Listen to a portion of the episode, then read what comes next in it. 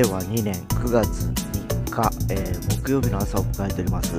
えー、昨日の台風すごかったですね、えー、実際ですね直撃ではなかったもののですね、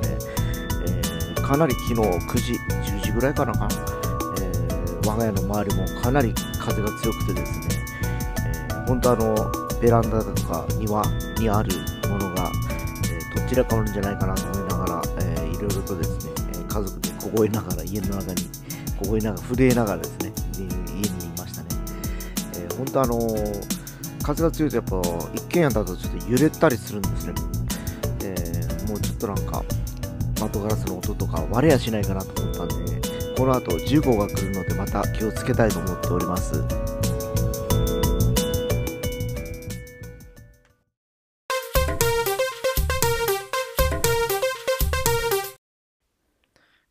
最近はですね、えー、YouTuber とかで、えー、結構あの子供たちの将来のなりたい職業とかで言われてますが、えなんで、え結局、え人気があるかというと、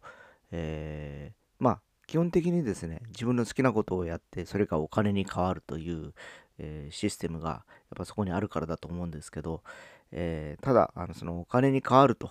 いう部分に、え注力してしまうことによってですね、えー、いろんなほらあのやらせだとかあるいはですね過激な、えー、動画を配信したりするような、えー、行為もちょくちょくやっぱり行われてたようでですね、え要するにあの視聴者あの視聴者数を稼ぐだとか、え再生回数を上げることによってですね、えやっぱりあの入ってくる懐に入ってくるやっぱりお金の金額が変わってくるっていうこともあってですね、えー、まあ一般の人をいかに、えー、こう見させようとするという作為的な、えー、まあ行為がそうさせたりするのではないかなと思います。で僕自身のあのコンテンツの考え方っていうのはですねこのポッドキャストもそうなんですけど、え別に一斉にもならなくてもいいんですよ。あのまあそれはなるに越したことはないんでしょうけど、え自分が楽しくないとですね、えなかなかこう、100何回も続かなかったりだとかもしないですし、えー、逆に、えー、ずっと続けていかないと、これがあの、今日は何分話していくらになるんだとかいう銭勘定をし始めるとですね、おそらく、えー、まあ、え、毎日いろんな話題もかなり切り込んだ話題だとかですね、人が好きそうな、あ好みそうな話題とかになっていくんだろうなっていう気もします。で、それはそもそも始めた時の趣旨とやっぱり変わってくるような気もしますしですね、なんかこう、えー、そこまでして、えー、続けたくないなという感じもします。で、僕らの仲間もいろいろですね、えー、まあ、こうやってラジオのですね、配信を始めていったりしておりますが、それぞれやっぱり個性があって、それが楽しくてですね、聞く方もそこに魅力を感じるわけでですね、えー、そこになんか例えばに再生回数が100回を超えたとかですね、えー、いろんな人が見てるからだとか、えー、聞いてるからだとかいうことでですね、え、なんかちょっとらしくない放送をしてたりするとなんか非常になんかその裏側にある何かをやっぱりこう意識してやってるのかなというのがちょっと見え隠れするのがですね、えー、ちょっとなんとなくちょっと嫌な気がするんでですねまあ僕自身があまりこうマネタイズされるっていうことを意識していなく続けてます。で、このアンカーの中にはですね、アメリカではなんかその、なんて言いますかね、収益化できるようなシステムがあるようなんですね。で、そこにやっぱあの、なんて言いますか、アプリの中で出てくるんですよ。その、金、金額っていうとかな、ところにいつも、あの、番号が1でついてるんですが、何だかなと思う、タップすると、えー、要はあの、自分のあの、メールアドレスと、銀行口座でしたっけ、えー、登録するとなんかそこに、えー、何がしかのこうリターンがあるみたいな書いてはあるんですけど、えー、結局アメリカだけで使えるサービスですというふうに書いてあります。で、で聴取者、要はリスナーからもいくらかこうあのもらえるシステムがあるみたいなんですけど、えー、これもどうやらアメリカでしか使えてないとい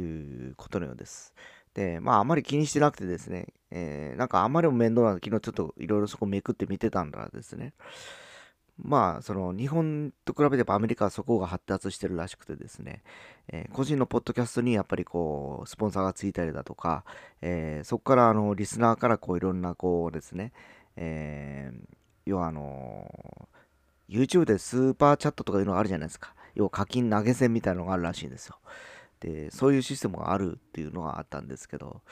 うん、まあ、ちょっとあの、別に日本ではまだなくていいかなと思ったりしてます。えー、まあ、確かにですね、まああの後々ですね、そのコンテンツがこう成熟していってですね、えー、そういうビジネス的な形にこう、ね、なっていくんであれば、その乗っかっていくのはいいかなっていうふうには思ってますけど、まあ最初から、えー、そこの部分を意識してですね、やっててもですね、えー、個人的にはどうも、えー、気持ちも乗らないし、えいまいちな感じで続けてもですね、やっぱりこう、この先も続かないだろうと思うのですね、あ僕自身はもうこの程度で、えのらりくらりやりながら、え多分あの、そのうちネタが尽きたりだとかしたらやめるんだろうなという気がしてはいます。えー、ただただいろいろとまだまだあの今年はコロナ禍でですね、えー、やっぱり言えることも多く、家にいることが多くなったことでですね、実はこういうことを始めたわけなんですけど、もしかしたらあのコロナが明けてですね、いろいろとアクティブにまた活動し始めたらですね、えー、もう毎日も撮っている時間もなくてですね、えもう週1あるいは、え月に1回とか、えいうふうになるのかなって気もしてます。えー、まあ実際はですね、まだ時間が、えー、明けるまでかかりそうなんでですね、まあたらたらこういう感じで続けていくのかなと思ったりしてるところです。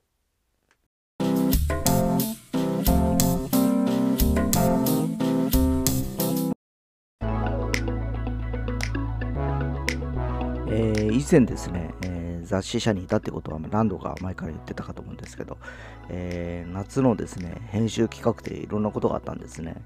で、僕が入りたての頃ですね、まだ20代ですけど、え、心霊スポット巡りとかいう企画があったんですよ。えー、で、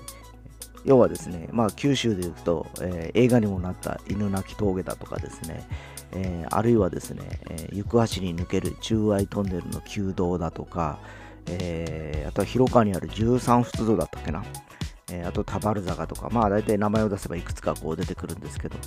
そこに あのわざわざ若手とかですね、えー、で行ってですね、あのピンポン玉を半分に切ってですね、目玉みたいに作って、こう顔に、あの、なんて言いますか、えー、装着して写真撮ったりですね、えー、やってた。ことがありますね。まあ本当今ではもうコンプライアンス的にちょっと難しいんだろうなと思うんですけど、まあ当時まだ平成、まあ、何年だ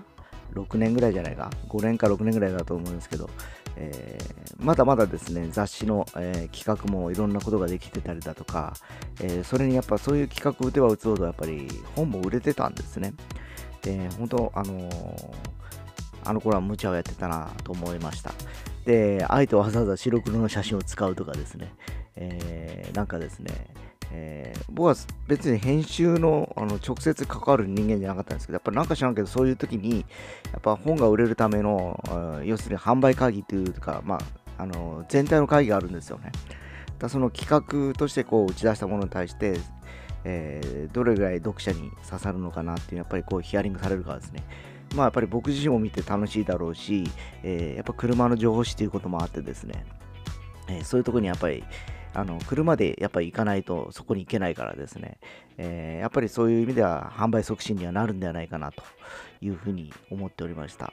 えー、で、まあ、本当あの昔そういうあの悪ふざけしてもう車を売ろうっていうこと売れるためにはっていうかですね、まあ、企画としてはありだなっていうことが許されてた時代です。で、後にあの、走り屋とかイニシャル D とかほら、アニメが出てきます。で、これもその現場にわざわざ行って、事故車が増えるとかいうことがあって、現地民からソース感を食らうっていうですね、やっぱりあの、本とか、え漫画からの、漫画とかの影響からですね、生まれるこの、その現地の人たちにこう、与えるダメージというのがだんだんだんだんその先が大きくなっていくこともあってですね、えー、先々そういうこともできなくなりましたし、えー、今、あのー、逆に、え企画をそれを出した段階でですね、えおそらく、あのまあ、会議でアウトかなという感じですけどね、えまあ本当何でもできた時代が懐かしいなと思う今日この頃だったりいたします。